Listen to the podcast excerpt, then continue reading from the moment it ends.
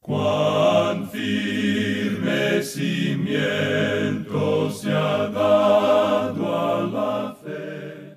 A través de la Biblia, un análisis de la Biblia libro por libro que le ayudará a crecer espiritualmente. Estos estudios fueron diseñados por el doctor J. Vernon McGee. Acompáñenos en este fascinante recorrido a través de la Biblia. La palabra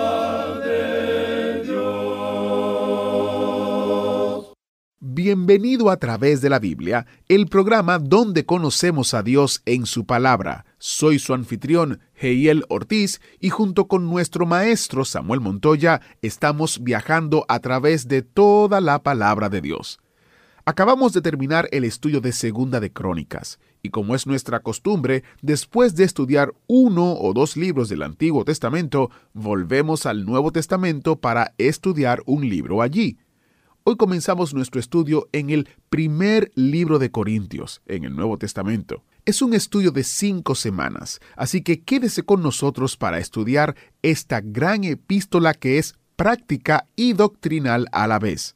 Ahora oremos para iniciar nuestro estudio del libro de Primera de Corintios. Padre Celestial, bendice la enseñanza de tu palabra. Danos ojos para verte, actuar y corazones deseosos de aplicar lo que aprendemos. En el nombre de Jesús oramos. Amén. Ahora iniciamos nuestro recorrido bíblico de hoy con las enseñanzas del Dr. Magui, en la voz de nuestro hermano Samuel Montoya. Comenzamos hoy a analizar una de las epístolas llamadas prácticas. Hablando sinceramente, quizás sea una división equivocada la que hacemos cuando se llama doctrinal a una epístola como Romanos y práctica a una epístola como Corintios. No creemos que esa clase de división pueda ser mantenida todo el tiempo porque en la epístola a los romanos encontramos muchas cosas prácticas y tenemos también bastante doctrina aquí en esta epístola a los corintios. Esta es una gran epístola y tememos que sea una epístola un poco olvidada en nuestros días. En la introducción de hoy a esta epístola deseamos ver, en primer lugar, a quién fue dirigida y las circunstancias que rodearon la escritura de la misma. La carta está dirigida a la iglesia de Corinto. Corinto, como se menciona en las notas y bosquejos de estos estudios que enviamos gratuitamente a nuestros oyentes, era el lugar más pecaminoso de todo el imperio romano en los días del apóstol Pablo. Se la puede llamar la Corinto carnal. Se le ha llamado el Bazar de la Vanidad. Está localizada a unos 70 kilómetros de la ciudad de Atenas hacia el oeste, en un istmo entre el Peloponeso y Grecia continental. Era una de las ciudades más florecientes de la antigua Grecia en el tiempo del Imperio Romano, con tres puertos, dos de los cuales eran de importancia. En la actualidad ha perdido su importancia debido a la construcción de un canal que quitó la necesidad de hacer escala en la ciudad. En realidad, esa importancia que tenía antes la perdió hace mucho tiempo. Quisiéramos agregar algo más a esta introducción. En los días de Pablo había unos cuatrocientos mil habitantes. Cuando Grecia era independiente, era la capital de la Liga de Acaya. En el año 146 a.C., fue totalmente destruida por el general romano Lucio Mumio y permaneció en esa condición por un siglo. Cien años después fue reconstruida por Julio César. Esto tuvo lugar en el año 46 a.C. y recobró la ciudad todo su antiguo esplendor. Estaba localizada en el istmo que ya hemos mencionado y el comercio del mundo entero pasaba prácticamente por los dos puertos de Corinto. Ahora la población estaba formada por gentes de procedencia griega, de judíos, italianos y muchas otras. Marineros, negociantes, aventureros y refugiados de los cuatro puntos cardinales del Imperio romano deambulaban por sus calles. Aquí tenía lugar un continuo bazar de la vanidad. Los vicios procedentes del oriente y del occidente se unían en este lugar y contribuían a la degradación humana del lugar. Hasta la misma religión era usada para propósitos indignos. La diosa griega de la belleza y del amor, Afrodita, tenía en esta ciudad un magnífico templo en el que miles de sacerdotisas servían en una adoración vil y llena de maldad. De paso, digamos, amigo oyente, que en el templo de Afrodita o de Venus, si se usa el nombre romano, esas miles de llamadas sacerdotisas, pues no eran otra cosa sino prostitutas, y el sexo era una religión allí. Ahora, Corinto le puede enseñar a esta generación muchas cosas sobre el sexo. Pero nuestra generación ya conoce demasiado del tema y ya estamos saturados hasta que nos causa náuseas.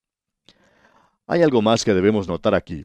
No solo la religión se había envilecido, sino que la filosofía griega estaba en decadencia, y se suscitaba discusiones sin fin.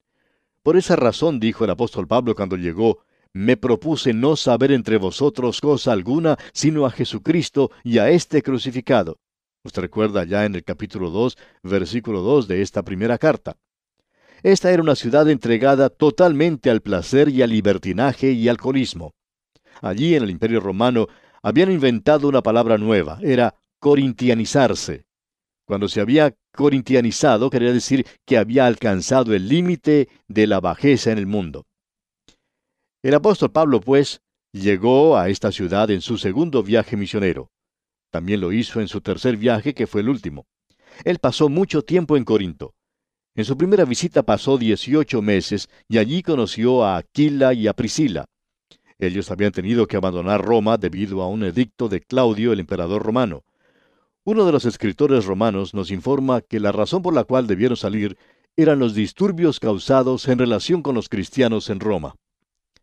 Ahora, cuando Pablo llegó a Corinto, predicó en la sinagoga, y por lo general hubo un tumulto. Pablo siempre provocaba un tumulto, una revolución o un avivamiento en cualquier lugar donde visitaba. Y Corinto, pues, no era una excepción. Se nos dice que él pasó mucho tiempo en ese lugar. Pero en su tercer viaje misionero se quedó demorado en Éfeso.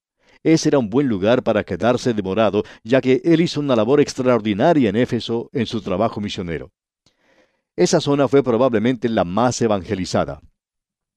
Pero ello provocó un desasosiego entre los corintios, ya que ellos eran muy tiernos en la fe cristiana y estaban solicitando urgentemente a Pablo que los visitara.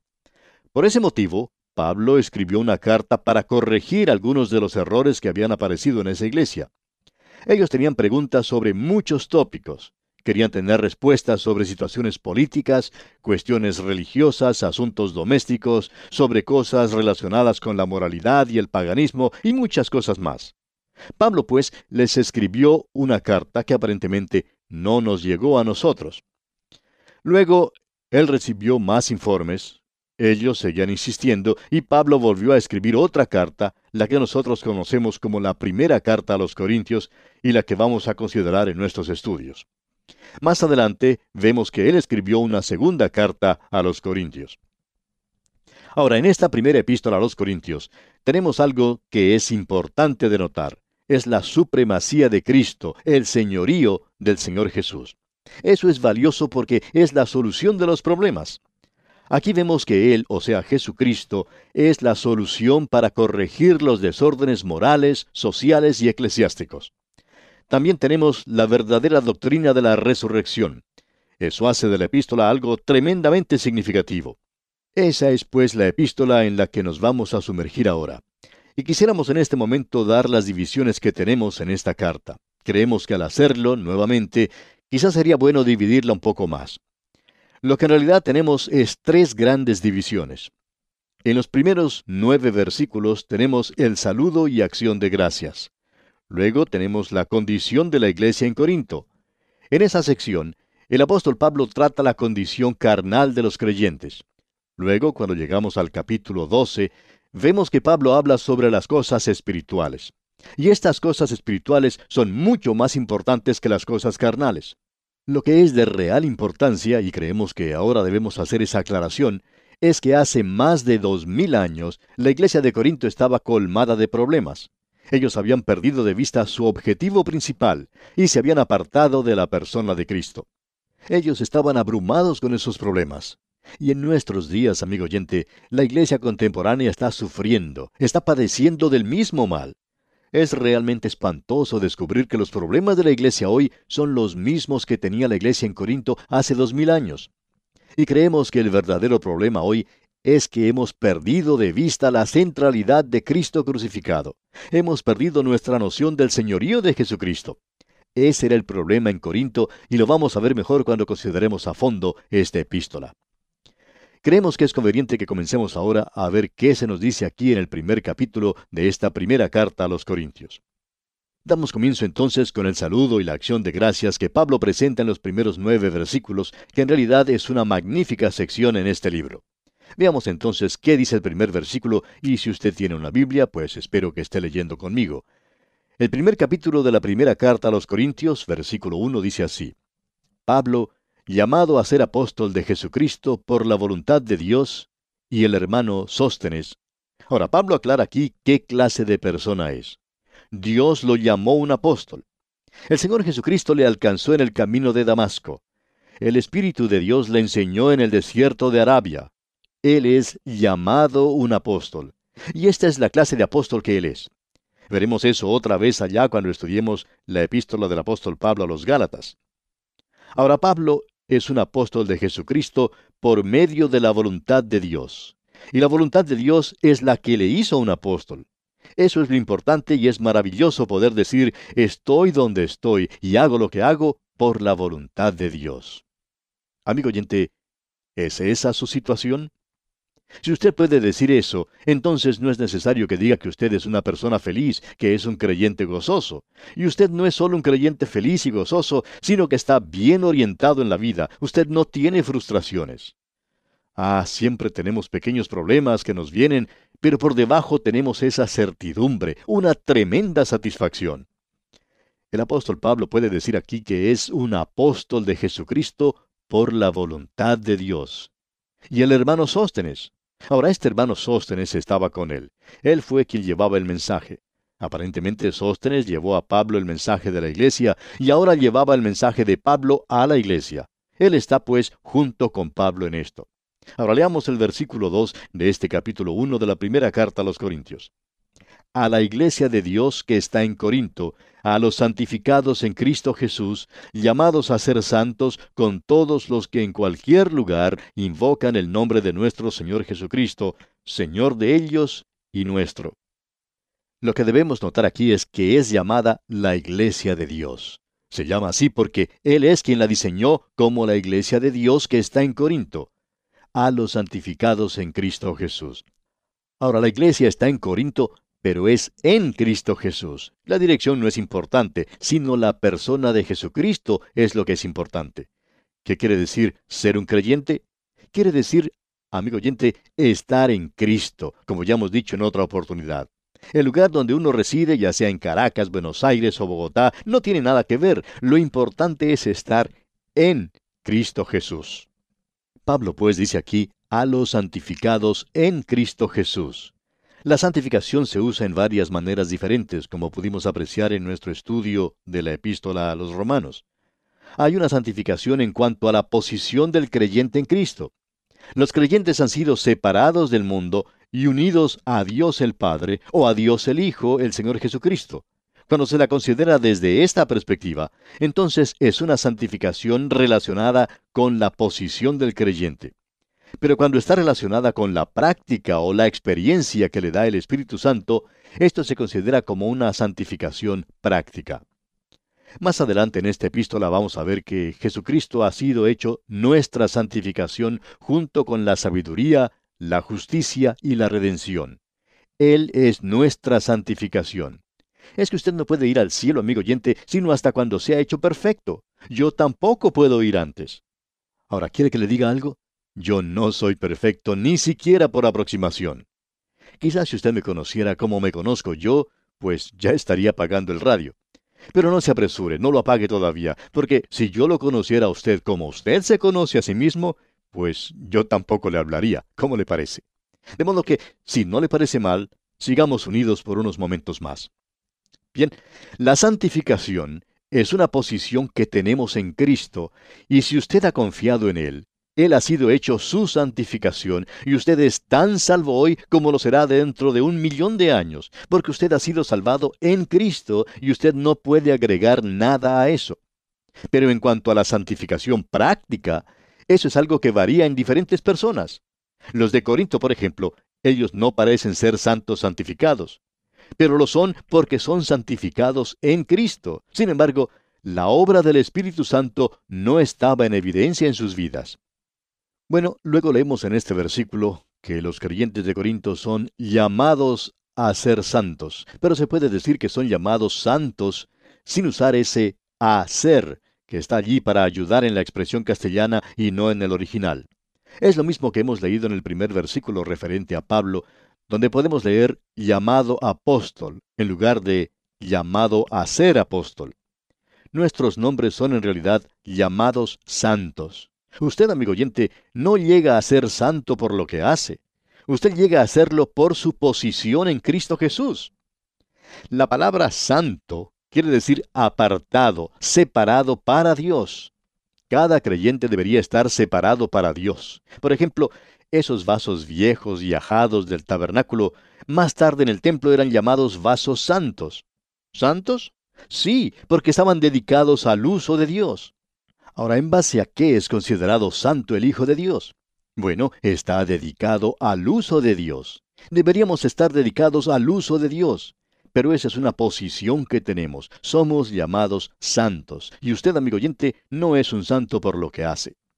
Ahora se nos dice que ellos son llamados santos con todos los que en cualquier lugar invocan el nombre de nuestro Señor Jesucristo, Señor de ellos y nuestro.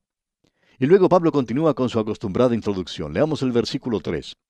Gracia y paz a vosotros, de Dios nuestro Padre y del Señor Jesucristo. Estas dos palabras que él usa, gracia y paz, son dos palabras que hemos considerado anteriormente en varias oportunidades y que volveremos a tratar más adelante en esta epístola. Pero por el momento no vamos a dedicar nuestro tiempo a ellas, ya que queremos enfatizar algunas otras cosas. Continuemos pues entonces con el versículo 4 de este primer capítulo de la primera carta a los Corintios. Gracias doy a mi Dios siempre por vosotros, por la gracia de Dios que os fue dada en Cristo Jesús. Es en Cristo donde nosotros recibimos nuestras bendiciones. Allá en la carta a los Efesios capítulo 1 versículo 3 podemos leer, Bendito sea el Dios y Padre de nuestro Señor Jesucristo, que nos bendijo con toda bendición espiritual en los lugares celestiales en Cristo. Allí es donde nosotros recibimos las bendiciones. En realidad, aquí, en Cristo, es donde debe ser. Quizá alguien pregunte, ¿y eso es importante? Bueno, lo era para Pablo. Pablo nos informa que él nunca le conoció en la carne. Él nunca llegó a conocer personalmente al Señor Jesucristo, quien anduvo por esta tierra en los días en que tuvo forma de hombre. Creemos que él le vio. Creemos que él pudo haber estado presente en la crucifixión. Él vio al Cristo resucitado y para Pablo él siempre fue el Señor de la gloria. Y en la mayoría de sus epístolas encontramos que tiene que ser Cristo Jesús. Y también debe serlo aquí, Cristo Jesús. Ahora notemos el versículo 5 porque en todas las cosas fuisteis enriquecidos en él, en toda palabra y en toda ciencia. A esto se refiere el apóstol Pablo cuando dice allá en su carta a los Colosenses, capítulo 3, versículo 16, La palabra de Cristo more en abundancia en vosotros, enseñándoos y exhortándoos unos a otros en toda sabiduría, cantando con gracia en vuestros corazones al Señor, con salmos e himnos y cánticos espirituales. Ahora yo no sé cantar muy bien. ¿Cómo voy entonces a poder hacer algo como esto? Pues si no puedo cantar, lo puedo decir. De paso digamos que se está haciendo referencia a la palabra de Dios. Y debemos decir que hay varias denominaciones que cantan salmos. Creemos que se podría cantar todo, desde Génesis hasta Apocalipsis, si uno supiera cantar. Yo no lo puedo hacer. Es tener la palabra de Dios en nuestros corazones, amigo oyente. Eso es lo más importante. Eso no quiere decir que es necesario aprender todo de memoria. Lo que quiere decir es que debemos obedecer lo que ella dice. Eso es lo importante. Si Cristo está en su corazón, amigo oyente, entonces usted le está obedeciendo. Algunos de los jóvenes más desobedientes que hemos encontrado son aquellos que han memorizado más de 100 versículos de la Biblia. Ahora eso no quiere decir que usted no va a memorizar los versículos de la Escritura para que no le llamen desobediente. Lo que queremos decir, amigo oyente, es que la respuesta a este interrogante no es tan fácil como memorizar algo, y no quiere decir guardarla en su corazón de esa manera. Usted guarda la palabra de Dios en su corazón, amigo oyente, cuando usted le obedece a Él, cuando piensa en Él, cuando está ocupado con Cristo Jesús. Esa es la solución a nuestros problemas. Cuando Él llegue a ser el Señor absoluto de su vida, llegará entonces a resolver muchos de sus problemas. Precisamente de eso nos habla Pablo en esta epístola. Y ahora nos dice el apóstol aquí en los versículos 6 y 7 de este capítulo 1 de la primera carta a los Corintios, así como el testimonio acerca de Cristo ha sido confirmado en vosotros, de tal manera que nada os falta en ningún don, esperando la manifestación de nuestro Señor Jesucristo. Pablo insinuó aquí uno de los problemas que la iglesia tenía. Ellos eran muy carnales, ellos se habían separado y solo tenían un don. Y Pablo, en el mismo comienzo de su carta, les dice, yo no quiero que ustedes se pongan detrás de un solo don. No hay solo un don, sino muchos dones. Y lo que yo quiero es que estos dones sean manifestados en su iglesia. Él dice, esperando la manifestación de nuestro Señor Jesucristo. Eso quiere decir estar ocupado con Él. Y ahora el versículo 8 dice, el cual también os confirmará hasta el fin, para que seáis irreprensibles en el día de nuestro Señor Jesucristo. Ahora esto no quiere decir que tenemos que estar sin ninguna falta, porque siempre hay algunos que hayan faltas en nosotros, sino más bien que no debemos ser dignos de culpa. Dice aquí, para que seáis irreprensibles en el día de nuestro Señor Jesucristo. Y el día del Señor Jesucristo no es solamente hoy, sino que es el día cuando Él volverá a llevar a su iglesia de este mundo. Pablo también hablará sobre eso en esta epístola. Hemos llegado aquí a un buen lugar para detenernos porque más adelante vamos a observar detenidamente cuál es el problema principal de esta iglesia en Corinto. Quizás sea el mismo problema de corazón que tiene su iglesia y la mía. Así es que le invitamos pues a sintonizarnos en nuestro próximo programa cuando continuaremos nuestro estudio de este capítulo 1 de la primera epístola de Pablo a los Corintios. Hasta entonces, pues, amigo oyente, que las incontables bendiciones del Señor sean con usted en todo tiempo, es nuestra ferviente oración. Hmm, problemas de corazón. Cuando uno tiene un problema cardíaco, el médico puede prescribir un plan de acción.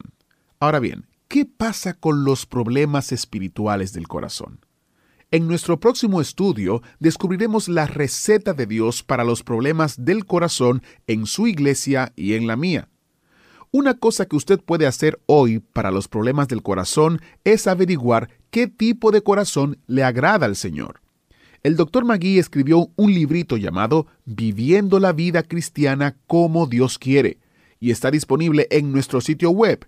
Está basado en Romanos capítulo 8 y este librito que es práctico proporciona la clave para vivir una vida piadosa y rendida a Él visite a través de la biblia.org barra libritos para descargar este librito y otros en una variedad de temas. También les recordamos los recursos destacados de este mes, que consiste en el comentario de Primera y Segunda de Crónicas junto con Primera y Segunda de Reyes. Y también el librito titulado El Mejor Amor, basado en Primera de Corintios. Este es un mensaje que el Dr. Magui explica que Dios promete un matrimonio feliz y duradero a los hombres y mujeres llenos del Espíritu. Para más detalles visite a través de la. Soy Geiel Ortiz y si Dios lo permite estaré aquí en una próxima entrega de su programa a través de la Biblia. Hasta la próxima. Agradecemos que nos acompañara en el estudio de hoy. Le invitamos a que visite nuestro sitio en internet a través de la biblia.org. Ahí puede suscribirse para recibir las notas y bosquejos de lo que estamos estudiando y noticias del ministerio. También encontrará la variedad de libros y materiales gratuitos que tenemos para usted. El sitio es a través de la biblia.org. Todo lo que hacemos es posible gracias al Señor y a personas como usted que se unen a nosotros en la obra de llevar la palabra entera al mundo entero. A través de la Biblia es una producción de Radio Transmundial. Comparta con nosotros sus comentarios al correo electrónico atv@transmundial.org atv@transmundial.org Recuerde que puede volver a escuchar este y cualquiera de los programas anteriores en a través de la Biblia.org. A través de la Biblia.org. Allí también encontrará todas las opciones disponibles para escuchar el programa. A través de la Biblia llega usted por cortesía de esta emisora. Su